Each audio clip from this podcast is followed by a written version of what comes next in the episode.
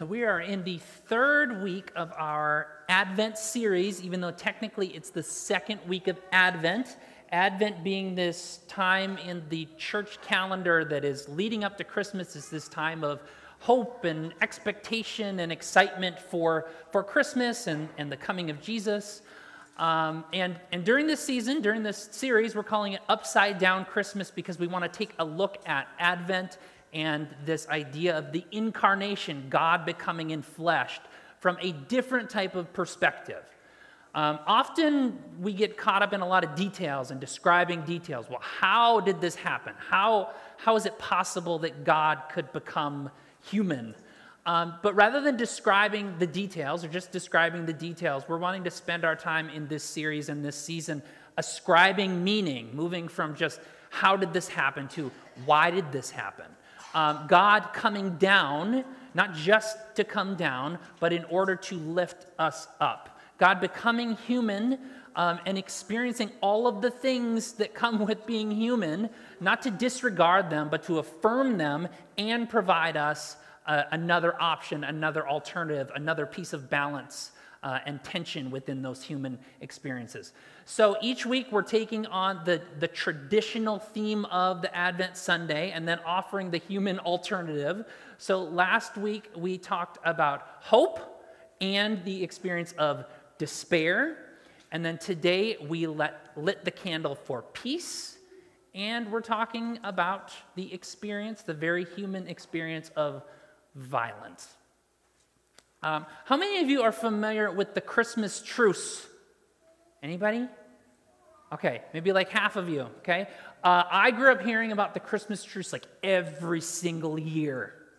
The, the Christmas truce, if you're not familiar with it, um, we're to go all the way back 109 years to the very first year of World War I.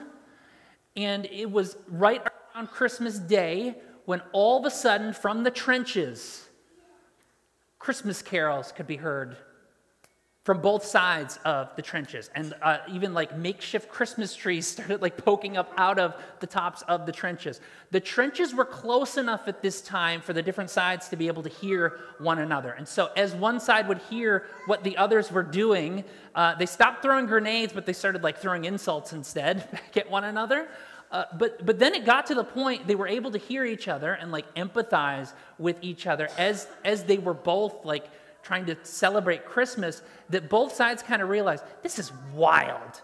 That as we're both in this experience of trying to celebrate Christmas, that we would be shooting at one another. So on, on Christmas Day, or right around Christmas Day in 1914, both sides on the Western Front, in the midst of the rain and the mud and the cold, set down their weapons. They got up out of the trenches and they came towards one another. Uh, in the actual trench warfare, there was like um, barbed wire that was separating them. So they came up to the edge of that barbed wire and they, uh, they exchanged greetings and they exchanged drinks and cigarettes and uh, all sorts of good cheer that you would anticipate. Uh, there, there, were also these stories going around at the time that those in no man's land, so where neither side was, was really in, in charge, uh, the Germans and the, the British and the French came together for friendly games of soccer. This is in the middle of the war. They said, you know what, it's, it's Christmas, we're, we're all celebrating Christmas. We, we ought to be able to put uh, these hostilities aside to be able to, to come together for this. And again, like I said, I, I was told this story basically every single year. What a beautiful story of peace at Christmas time. But like from the very first time I heard the story, and I was pretty young at that time, I, I couldn't really believe that story. It's not that it didn't happen, because there's lots of evidence that says that, that it did happen, including pictures like the one up here on the screen. Um, but it's that I, I couldn't believe like the idea that people could set aside their hostilities for a day or two days and then go back to their separate trenches and then go about trying to kill each other.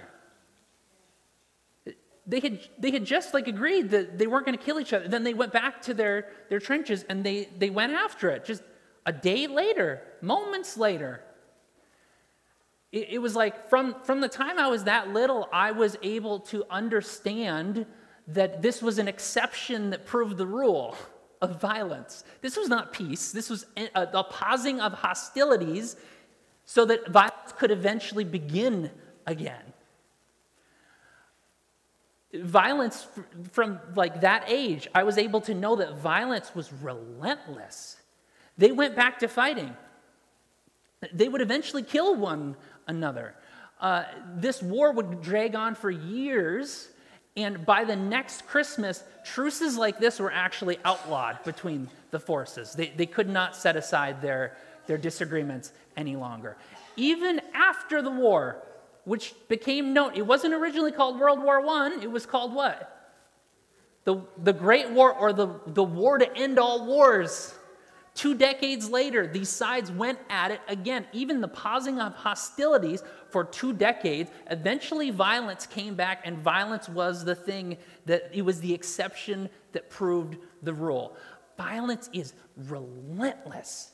It's like wave upon wave upon wave upon wave. I think of, of violence being like a, a hurricane that just kind of sits in one spot and the, the waves keep coming over and over and over and over again. Violence is uh, the, the experience of people who are actually in war zones where the bombs are falling outside their houses, and the, the concern is that the soldiers are going to start coming into their houses. And that, that doesn't go away. That fear does not go away. Violence is that experience of getting a medical diagnosis, and it leads to another and another and another, another complication, another complication, and then to a medical bill, and then another and another and another.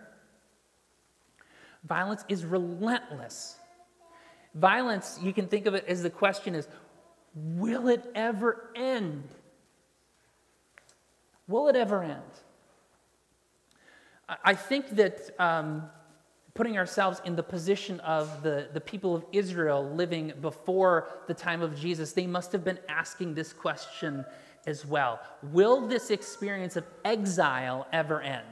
Talked in detail last week about the exile. Uh, the exile was this period of time, uh, it was. Um, a couple hundred years, a bunch of different events that kind of get looped in together. The, the exile was the experience of the, the people of Israel and Judah, the Jewish people who were displaced from their homes uh, and conquered and then removed by two different empires. And there was this open question of how do we come back from this? That was the question that we talked about last week. And the question had to be also going from uh, within their minds will this ever end? Because eventually those who were moved were allowed to come back. But there was still this question of will the occupation ever end? Because our, our, uh, these empires are still in charge here. We'll, we're still like reliant on them for whatever peace or lack of hostilities that we have. Will this violence that is against us ever end? And so, what we see throughout our Bibles, uh, we see these stories of people trying to grapple with this. Again, not just describe the details of what was happening, but ascribe meaning to what they were going through. Um, in, in this exile, how can we understand how we got here and how we get out of this? And so we have stories like the one that we read last week from the, the book of Jeremiah and the one that we'll read in just a couple minutes from the book of Isaiah. People trying to grapple with how did we get into this spot and how might we get out of it? And uh, public truth tellers, prophets like Isaiah, again, which we'll read through in just a, a couple minutes, offered examples of, you know, th- this is like the result of natural consequences. You were provided examples for what it looked like to live peacefully. And yet you went away from that. And so this is a natural consequence of, of your disobedience. And that often got wrapped in language around God's wrath and God's punishment. But as things move forward, um, a, a brighter picture for what might be ahead was laid out there. And there was this idea that maybe we can come back from this. Maybe this will end, and maybe this is how it might end. Maybe God might send one, uh, someone who can bring us back from this. So here is an example that the, the prophet, the public truth teller, Isaiah, laid out. He said, Comfort, comfort my people, says your God. Speak kindly to Jerusalem and tell her that her time of warfare is over, that her punishment is completed. For the Lord has made her pay double for all her sins.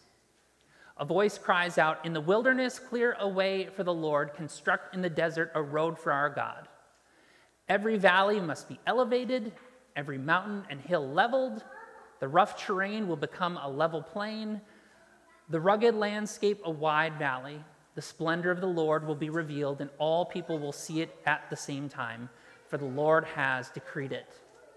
Look, the sovereign Lord comes as a victorious warrior. His military power establishes his rule. Look, his reward is with him. His prize goes before him. Like a shepherd, he tends his flock. He gathers up the lambs with his arm. He carries them close to his heart. He leads the ewes away. So, this is chapter 40 of Isaiah. Isaiah is a really long book. Chapter 40 is like a pivot point in the book. Um, there's actually scholars who think that at this point, there's actually a different author who's writing these words. There's a different tone that kind of kicks in. And so, uh, this is sometimes referred to as Deutero Isaiah, if you want to be fancy, uh, or, or Second Isaiah. It's like someone picked up the story and is writing in Isaiah's voice, and they want you to think of Isaiah as they're writing this. Uh, but there's, there's a transition from judgment to comfort, or a transition from violence to peace. Up to this point, these 39 chapters that have led up to it, uh, Isaiah is laying out here are the bad things that are happening to you, and are going to happen to you, and they are happening because you disobeyed and because God is mad at you. And in chapter 40, there is a bit of a pivot to say, I mean, it starts with comfort. Comfort. Your time of warfare, it's now done. Their time of warfare, their time of violence was not actually going to end right at that point. It did not. It continued for quite a long time. But the message was a pivot. The message was now you can start thinking about peace and what comes after this. Yes, we are like flowers, we are like grass that withers in the field, that gets blown away by the wind, but the God of the wind is gracious and compassionate and is going to provide for an end to this, even when it feels like there is no end. God is going to come like a warrior, not to destroy you, but to protect you. God is going to come like a shepherd to provide you comfort, even in the midst of your discomfort. As the years went on, uh, there was this expectation once again that God was going to provide that end of hostilities specifically maybe in one person. Isaiah starts talking about this servant who is going to come and embrace all of that and is going to be the one who brings about peace. And so as the years go on, people continue to look for that servant. Many of them continue to have that warrior mindset in their, in their heads, though. And so they, they think this is the person, this servant is going to be the one who defeats all of our enemies. They're going to defeat the Romans. They're going to defeat the Babylonians before them. They're going to defeat the Assyrians before them. Years pass, times pass. That big, gallant warrior does not come. But then this guy named Jesus shows up on the scene.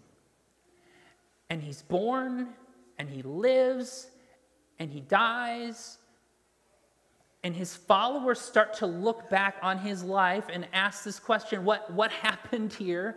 And they start to ascribe meaning to it and saying, maybe, maybe this is an example of God not doing something completely new, but maybe this is a continuation of what God has been up to all along. Maybe this is an example of God entering into our violence, not just completely wiping it out, but providing us an experience of peace within the violence.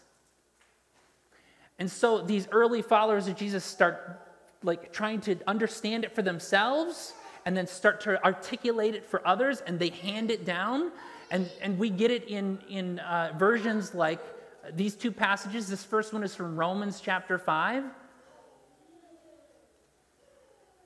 One of J- Jesus' earliest followers, named Paul, says, Therefore, since we have been declared righteous by faith, we have peace with God through our Lord Jesus Christ, through whom we have also obtained access by faith into this grace in which we stand, and we rejoice in the hope of God's glory. Not only this, but we also rejoice in sufferings, knowing that suffering produces endurance, and endurance, character, and character, hope, and hope does not disappoint, because the love of God has been poured out in our hearts through the Holy Spirit who has given to us.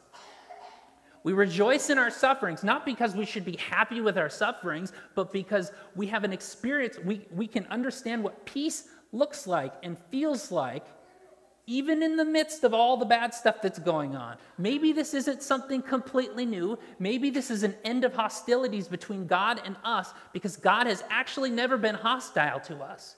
And maybe if God has never been hostile to us, maybe in the midst of our violence, we can find some sense of peace. Again, same guy, Paul writes in this letter to the Philippians Rejoice in the Lord always. Again, I say rejoice. Let everyone see your gentleness. The Lord is near. Do not be anxious about anything. Instead, in every situation, through prayer and petition with thanksgiving, tell your requests to God and the peace of God that surpasses all understanding will guard your hearts and minds in Christ Jesus. The violence is still there, it is still relentless. And yet, maybe beyond our understanding, we can still have an experience of peace within that violence, within our skin of, of what it looks like and feels like to be a human on a daily basis. Uh, this Sally McRae is a uh, strength and conditioning coach and ultra runner. She's gotten really famous over the last couple years because she, uh, first of all, she won, uh, it's called the Badwater. It's a 135 mile race through Death Valley in the middle of the summer. Why, Why is a great question. Uh, it gets to like 130 degrees, something like that. There's stories of like people's, uh, the, the treads on their shoes melting on the blacktop. So she, she won this race in 2021. Uh, and then this past summer, she ran four uh, 200 or, mile, or more mile races, including uh, winning, uh, what is the 250 mile one? Moab. Moab 250. So she just won that a, a couple months ago. So she's a strength and conditioning coach, she's an ultra runner. You might think, well, she's built up that endurance and that strength over the course of time because she's like trained her body to be able to do that. And obviously, that's a huge part of it. She's a professional ultra runner. Um, but in her book, Choosing Strong, which I just consumed this past week, she lays out some of these other things that have happened in her life that has allowed her the, the strength and the resiliency because for many, many years, uh, her and her mom and her siblings were uh, victims of violence by her dad, uh, both physical and emotional violence. Um, she describes like uh, as, as she was participating in sports if she didn't win whatever competition she was in her, her father would beat her. If she won but she looked too cocky her father would beat her. If she looked at him the wrong way her father would beat her. And actually he talk, she talks about him as the monster. She talks about her dad and then the monster. And the monster is the one who beat her. Her dad was the one who loved her, but the monster beat her. And as she moved forward in life, she saw less and less of her dad and more and more of her monster. This violence against her and her family was relentless over and over and over again. It was just something that they got used to and they expected. And yet, when she was a teenager, one day something, something snapped uh, her mom had uh, what ended up being terminal breast cancer. And one day her dad called her mom, upset about something actually that he had done, but he was on, her, uh, on his way back to her house. And her mom was about to go out to, to meet him, knowing that she was just going to get pummeled when she got there. And Sally made a decision. She went out of the house and she was the one who confronted her dad. She was not going to allow him to be violent against her mom. And she took the beating. But from that moment on, something had changed. Something had changed in her, and the monster had known that something had changed in that situation because she was going to be resilient. No matter how the violence continued, she was going to stand up, she was going to be courageous and, and face it no matter what violence came her way. So, this is what Sally says. Pain is part of our journey, and it takes strength and courage to move on despite it. I believe we're built to stand strong for each other. Personally, I want a life with a lot of standing. Whether I'm standing at the start line of a 100 mile race or standing to defend a loved one, standing in strength and courage is a life worth living. I, I have no way of knowing what your personal experience of of violence is. Um, some of the things that I've already said might, might resonate with you in your own experience. I, I can tell you that just as human beings living in the world, we see the relentlessness of violence. Uh, we see pauses in hostilities, but then returns of those hostilities. We saw that just in Gaza again in the last couple weeks.